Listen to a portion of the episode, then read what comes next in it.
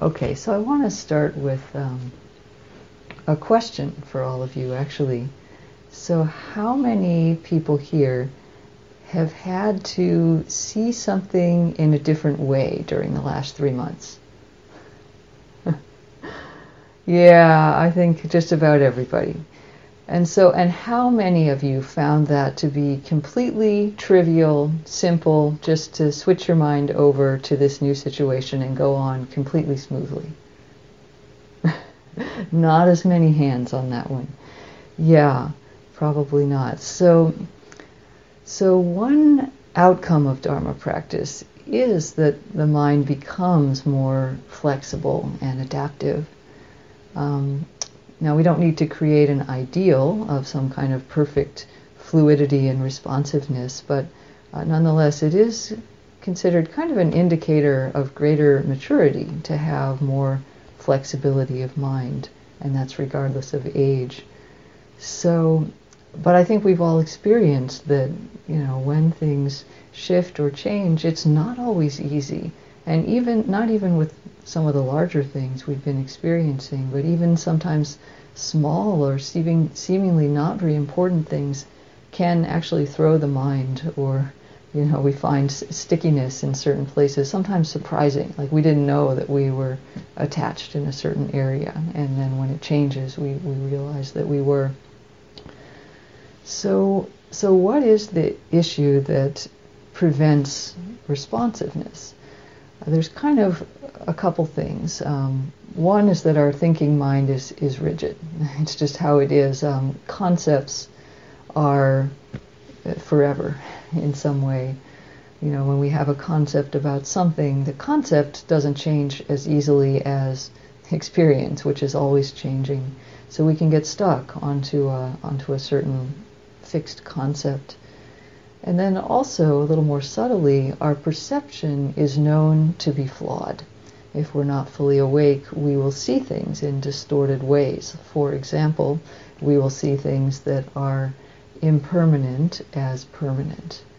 And this can also um, be a problem when they change and we, you know, we weren't expecting that. We didn't perceive them that way.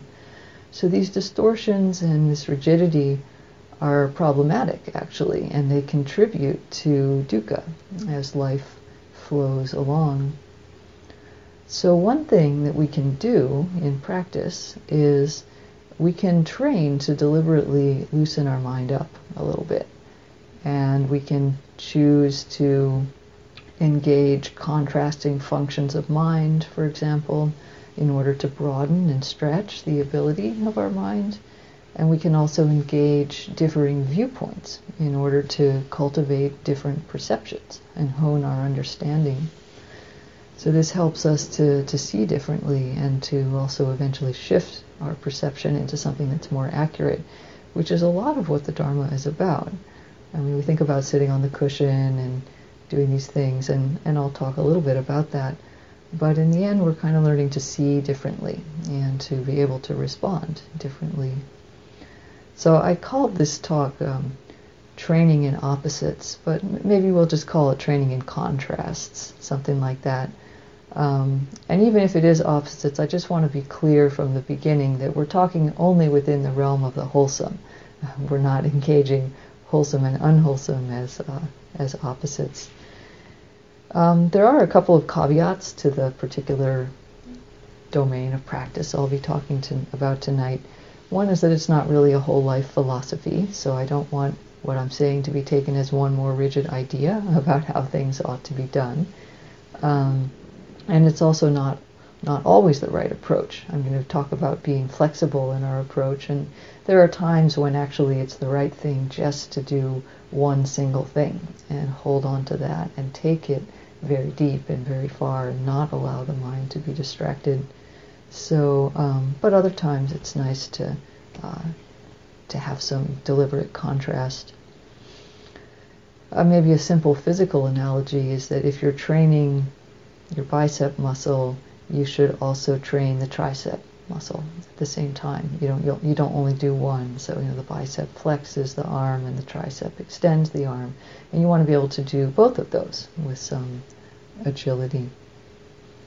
So these are some methods that we can extend or refine or open the mind and sometimes learn in surprising ways, which increases flexibility of mind. So I hope it, I hope it will be interesting. Encourage you to try it. The, um, the contemplative teacher Arthur Zajonc writes, Concepts are much more than simple designators. They form the very structures by which we perceive the world. Consciousness itself is shaped by our ingrained habits of thought. They form the ruts in which our perceptual system runs. In order to overcome habits of perception, you must first become aware of them and then work to change them by entertaining alternatives. So I, I like that idea.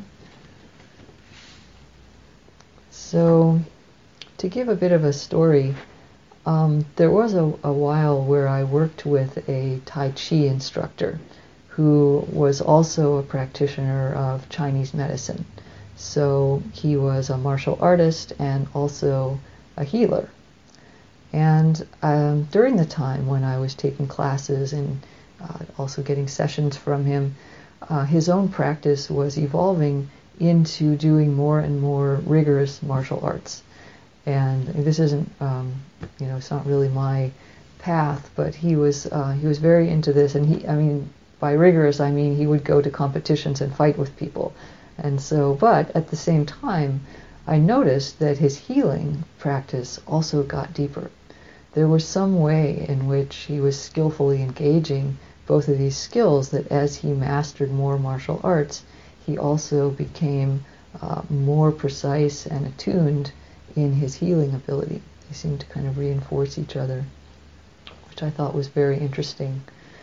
Um, and then on a much, maybe a much different scale, nonetheless, uh, I have noticed about myself during this shelter in place that it has been, I think many people have been uh, telling me this also, is that it's been a time when we've had a little bit more opportunity sometimes for meditation. And I don't know if there's more time necessarily with all the Zoom meetings that we have, but there's a, a sense that it's um, we're not engaging as many of our busy identities out in the world, most of us, and so there has been some effect from that as maybe somewhat uh, deeper meditation or a, um, a loosening up of the identity in the same way that we have on retreat or even during a day long. Uh, these kinds of things have come about just from the way that we're living. Um, and so I've seen that also in myself. But then at the same time, um, in order to get exercise, I've been doing some classes online. And I discovered this technique called um, Power Core, which is like this kind of um, uh, fairly energetic, uh, practice that is, of course, meant to engage the you know the core muscles, which is good for meditators. Um, and it's uh, it uses weights like little hand weights and you know little movements. And some of it, the teacher that I'm um, learning with is this uh, young, rather buff woman who um, uh, is very energetic. It's some of it's a little bit more than I should be doing at my age, but I was just I've been struck by the contrast. Is that you know I can sit in meditation for a while, and then I get up and I tune into the Power Core class, and it's a completely different mindset. and yet, um, it sort of goes together somehow. It kind of works, and I've been feeling that it's it's been a kind of a healthy combination. So, you know, just as a suggestion, I don't know if you do some kind of fine handcraft or have a, a refined kind of practice, have you considered uh, learning to lift weights or you know, do something that's quite different from that, still in the realm of the wholesome, but as a way of, of stretching. And if you feel resistance to that idea in your mind, that is also something to notice. Because that resistance is what comes up as dukkha when the shift happens and we have to make it. We don't have a choice. Um, so pay attention to that. Another example, maybe, is that I have a friend who is a very long time Buddhist practitioner, and um, he's simultaneously, when I think about you know, how he is in the world, he is simultaneously one of the most um, reverent people that I know, uh, very dedicated and sincere, And he's also one of the most irreverent people that I know. Is that he is very direct. He'll call everything as he sees it. Nothing is sacred um, if it's something that he thinks that you're saying is not accurate. So um, it's uh, it's an interesting contrast because he is completely sincere in both his reverence and his irreverence, and I've marveled at the flexibility of his mind, and I think it's just the outcome of decades and decades of Dharma practice. It's very easy for him to uh, to change uh, as appropriate. And as I reflected on this topic, I also remembered something that Shaila told me years and years ago where she was commenting about also about observing people in practice. And she said that she had noticed that over time people tend to become simultaneously softer through practice and also stronger. So there's something in us that um, it doesn't have so many hard edges about it, um, and yet uh, this does not make us you know, weak and an easy pushover. People who've practiced a long time are also very clear and not so easy to uh, manipulate or uh, or other such things. So it's interesting that these contrasting qualities are actually the product of practice as well as a method that we can use to train the mind. So I want to then give a series of examples of how we can practice in a way that trains our mind in contrasts in order to, to make it more flexible and responsive. Uh, within the realm of Buddhist practice, there are actually quite a number of examples of this uh, in the development of the citta, of the, um, the heart mind that uh, just proceeds naturally. We have um, a sharpening of the analytical abilities of the mind, and I don't mean a lot of discursive thought. I mean uh, the ability to separate, differentiate, clearly identify what is going on, uh, the investigative part of the mind, and also to soften and deepen the heart. Uh, it's not that this is the opposite, but there's a you know a softening, an opening to the heart qualities, uh, an increase in compassion, um, you know, in things that are uh, open, warm, accepting, inclusive, as well as the ability to separate, differentiate. These things are um, signs, both of these are signs of the deepening of practice. We also have um, many examples of deliberate cultivations that um, uh, strengthen two things at the same time, balancing factors. So, for example, in the factors of awakening and in the spiritual faculties, we have um, an importance in balancing them. And this isn't a lesson in long lists, but um, I'll just mention in case those aren't so familiar that the the factors of awakening have two different um, components of them. One are energizing factors, things like um, investigation, energy, and joy, things that energize the mind, and then on the other side, things that are uh, more calming factors of tranquility and concentration and equanimity.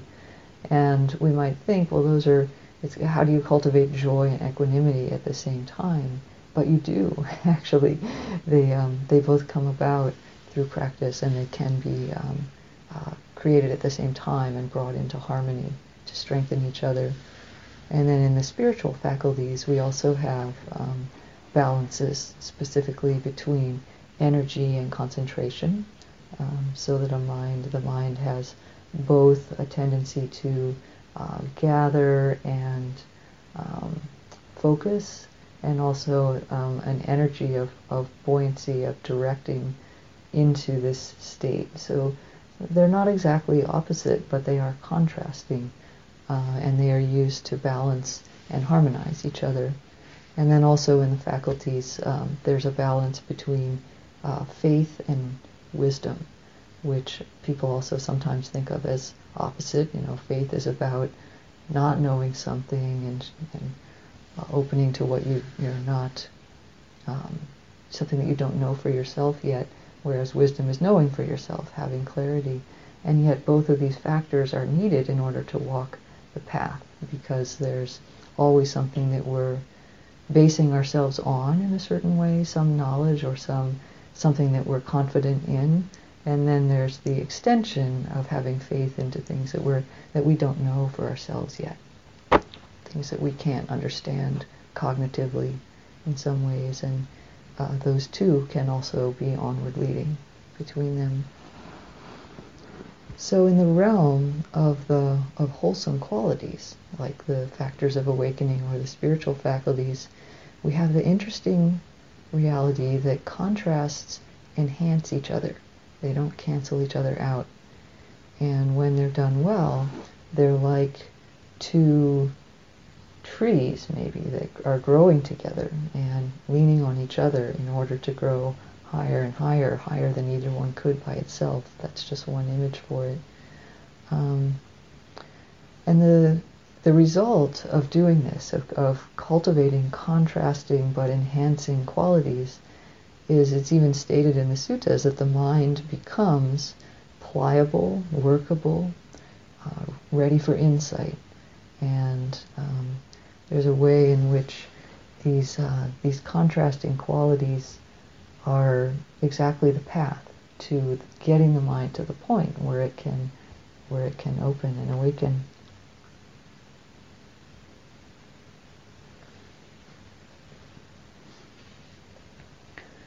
even outside of cushion practice, there are a lot of opportunities um, in our daily life for more informal kinds of practice to develop contrasts and uh, help the mind to uh, expand and stretch a little bit into new territory.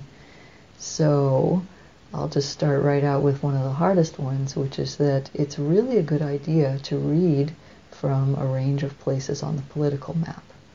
Um, just as an example, if you feel that you were in the liberal domain of the political map, um, I don't recommend finding the most outrageous far right wing articles that you can because that will actually only reinforce your position, which is not the point. But for a better effect, um, it is really valuable to try some reasoned analysis of the, that criticizes the left from the center. I have done a little bit of this myself recently because there's, um, partly because there's such a strong uh, focus right now um, on politics and particularly on progressive politics, which I feel sometimes aligned with, um, certainly with the, those aims, yes. Um, and so I've, I've felt that it was important to go and look at some other options and be careful that I was um, getting a balanced view. This is a, I found it actually to be quite useful and grounding, and um, it aided in my analytical ability of being able to choose actually what I feel to be wholesome and what I feel to be unwholesome. This is a real place to notice resistance in the mind if you're feeling that. Um, so just, again, just to be aware uh, if there might be some sticking there in the mind. Maybe moving into some areas also where we don't think to practice as much, um, we can consider the perception of time. So we often live in the time scale of our personal self. You know, what I need to do today, what's going to happen tomorrow, what I need to plan for next week um, you know, the kind of flow of, of what the self is doing in the world. Um, but there are, uh, this is also a realm where we have a lot of uh, suffering. we can, depending on how we approach it. So it can be interesting to try uh, different time scales. So, like really long time scales, um, years, decades, centuries, millennia.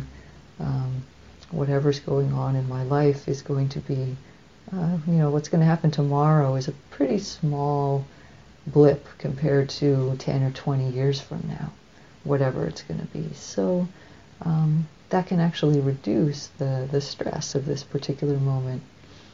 And then also we can look on very short time scales, like momentary time scales. Um, this moment is actually quite vast if we really open to all of the inputs that are normally being filtered out while we're worried about our, our personal time, our personal self time scale. Um, there's a huge amount going on in this moment in terms of what's coming in, in terms of light and sound and touch and maybe even taste and smell. Um, things in the mind There's a huge amount. And if we sit, of course, we may see this in meditation, but we can also do it, you know, sitting quietly in a chair with a cup of tea. See how much you can open to uh, in terms of the uh, the body and the mind, or everything that's going on. And when that really expands to fullness and is held in the mind as it flows along, quite interestingly, there's no sense of self in that. There can't be. There's no time for it to be created, in a sense. There's no basis for it in just the just the sensory and mental impacts. So we may discover that uh, these other time scales are sort of relieving in terms of not having as much inherent uh, dukkha, less self, less problem. So we discover then that, that time is a perception, uh, and it's something that we actually have some choice about. And this can be enormously helpful just in day-to-day practice, and it can also eventually get quite profound in, in meditation practice. There's also the realm of people. So, um, just as a as an example from my life, meditation is supposed to make us sane, right? Um, and so I, but I remember that there was a time I've, I've um, for a number of years I volunteered in the psychiatric ward to teach meditation to the people there in a hospital, and it was uh, quite profound um, to encounter um, people there who had very different understandings of reality and very different responses to things that were said or done. Uh, now, this was an acute psychiatric ward, so there weren't people with sort of long-term chronic issues just living there. They were more in a, a little bit of a state of emergency. Um, but nonetheless, I found that by coming in as a supposedly sane person, I learned quite a lot about how my own mind works based on um, how their minds worked. And it was kind of delightful in some ways to see uh, people who, who were not bound by conventional approaches to um, emotions or thoughts or connecting things together. Um, now, I don't want to.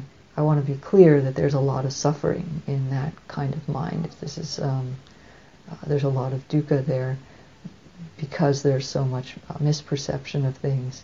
But it, it did have the dharmic effect of showing me um, what way, in what ways my mind was uh, conditioned to respond in certain ways that were considered normal or conventional um, about certain things. And so it was actually kind of delightful. I was always, I didn't know what people would say when I offered a, a poem or a teaching or a, a guided meditation really anything could happen as a result of that. And that um, that kind of loosened me up a bit in certain ways. It, um, it helped me to, to really meet folks like that where they are, required me to let go of uh, some of my ideas about how things should be or ought to be or were expected to be. So this was um, valuable. Gave me a perspective on what normal, quote unquote, is and is not it can also be fruitful uh, to meet people that you don't as- usually associate with. It's very easy for us to live in a world where we try even to mostly be with like-minded people, and there is a certain um, support in in that, especially if we're doing Dharma practice, which will make our mind um, work in different ways than conventional. So it's sangha is very important, and yet to um, balance ourselves a little bit, it can be it can be helpful to know some people who are not not like that at all, and certainly are also outside of our usual um, racial or socioeconomic or uh, religious kind of um, area. Now, if you're highly introverted and that's going to be a lot of dukkha, it's not necessary, but um, you know, I'll, I'll put that out there as a as a stretch for many of us. It's good.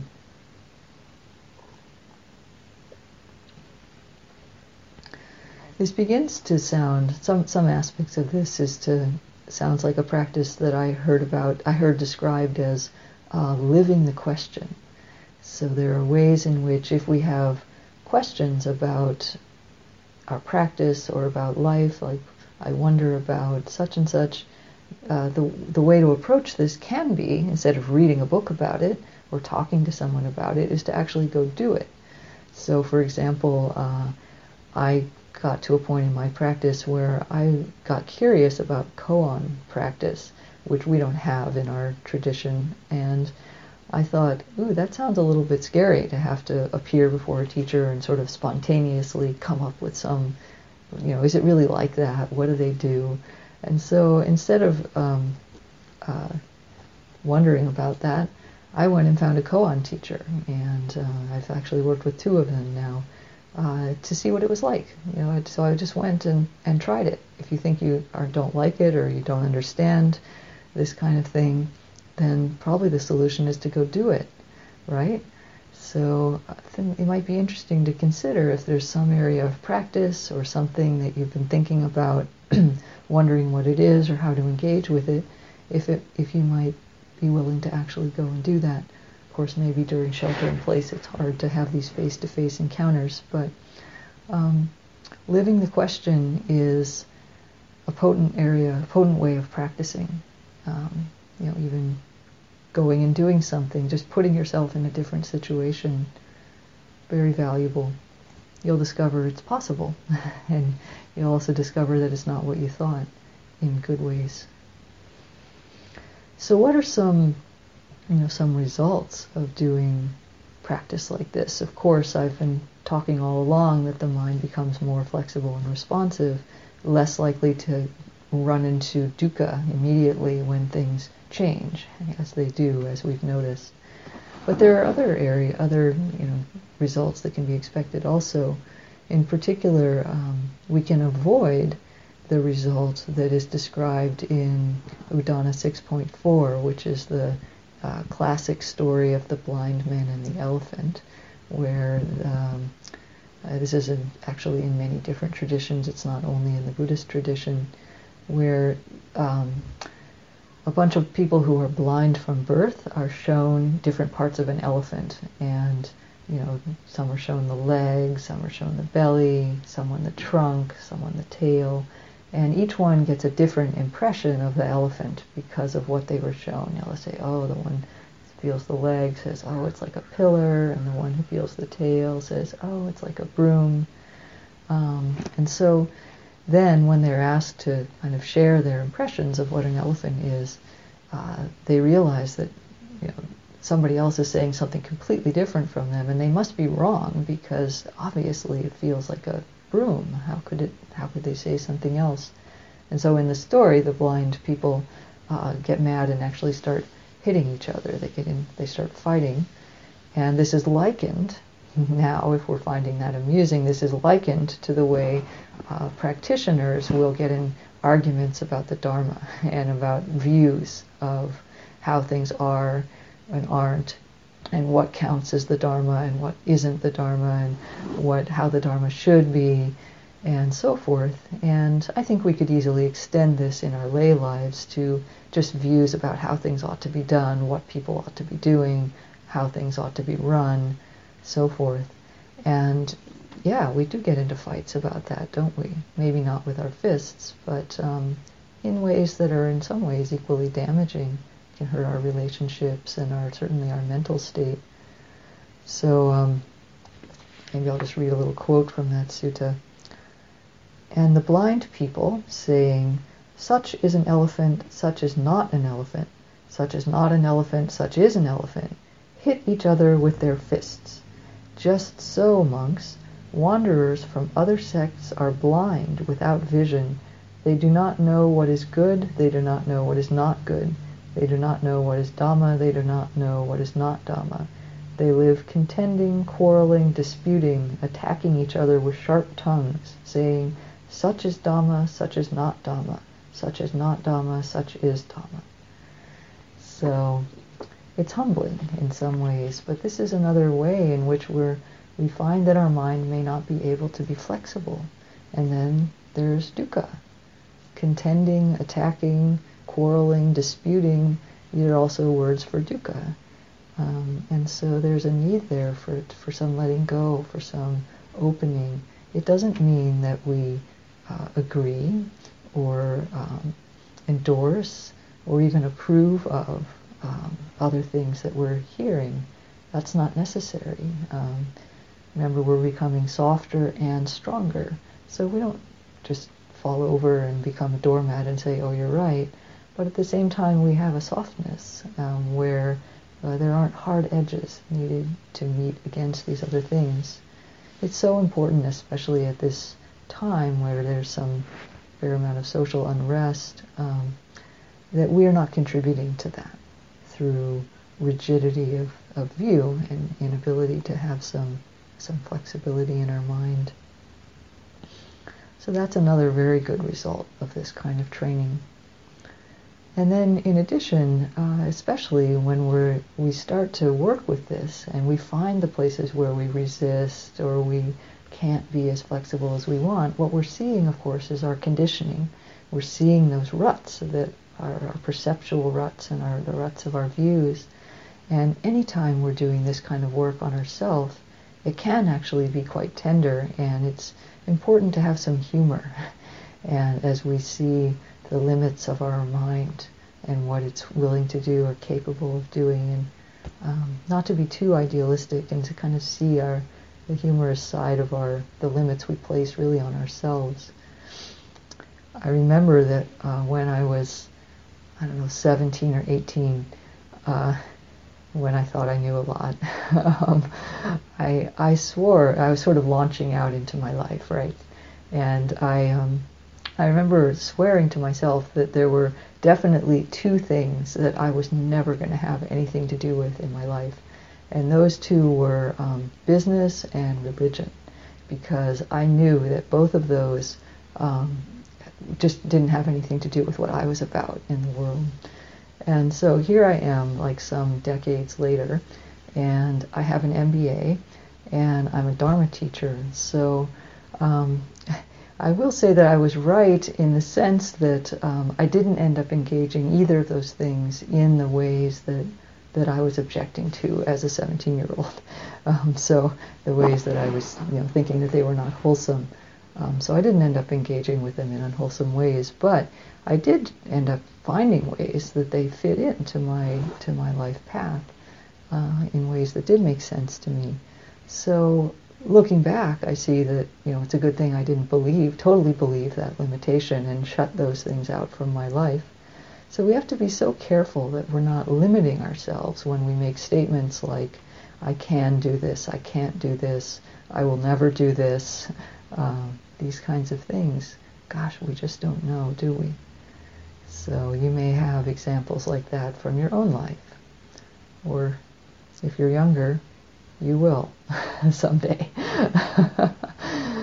uh, so uh, we start to see the humor of our own conditioning and the presumption, really, in what we think we know about how our life is going to go. And then we can extend this to others. You know, um, they're the same. This invites compassion for the limitations that we see other people placing on themselves or the rigidity that we think we see in them. Who knows? Who knows what's going on there? It's all been conditioned in and only only practice and insight in some way are going to help soften that up, you know, uh, whatever. Yeah. So everyone's managing the conditions of their life as well as they can at this moment. And and that's how it is. so we can start to soften up with some of that. So, um, I could end there, but I, I would be remiss not to go a little farther in the dharmic significance of training in contrasts. Um, there are ways in which Dharma practice opens us up to the genuine koans or paradoxes. Maybe it's not a genuine paradox, but seeming paradoxes of experience and of life and of, of the way our mind operates. You know, we may know about emptiness, the you know the complete not self nature of experience, fact that it doesn't signify anything, it has no ultimate ground, and yet it happens. How do we explain that there's a huge amount of experience happening each moment? It's something that's um, not easy to understand with the cognitive mind. We may know that there's um, no self, you know, there's not really nothing here that's a substantial entity that I could say is a forever unchanging kimness of, of this. Um, and yet I experience myself in relationship to other beings. I, I can't experience the, the mind of another being. So there is relationship, and yet there's no self. So don't think about it too much. It's, it's an experiential truth, but not something that we can um, maybe encompass with our logical mind. Uh, we make effort. Effort is absolutely necessary in practice, uh, only to discover that there's no one in control of this. you know, uh, this is operating by itself in many ways, but effort is needed. So um, we find ways, uh, however it works for you, to stand in these paradoxes, to rest in a certain amount of un, uh, unknowability about the totality. Uh, we can't quite encompass that with our uh, the small consciousness of this moment. Um, so there's a way that practice opens us up to losing control and relinquishing in in just the right way that brings us to to freedom. So the contrasts can go farther than you think. It's, uh, it's not just a technique, it's a, a trusting, a, a trusting and a letting go, which is quite profound. Thank you for listening. To learn how you can support the teachers and Dharma Seed, please visit dharmaseed.org slash donate.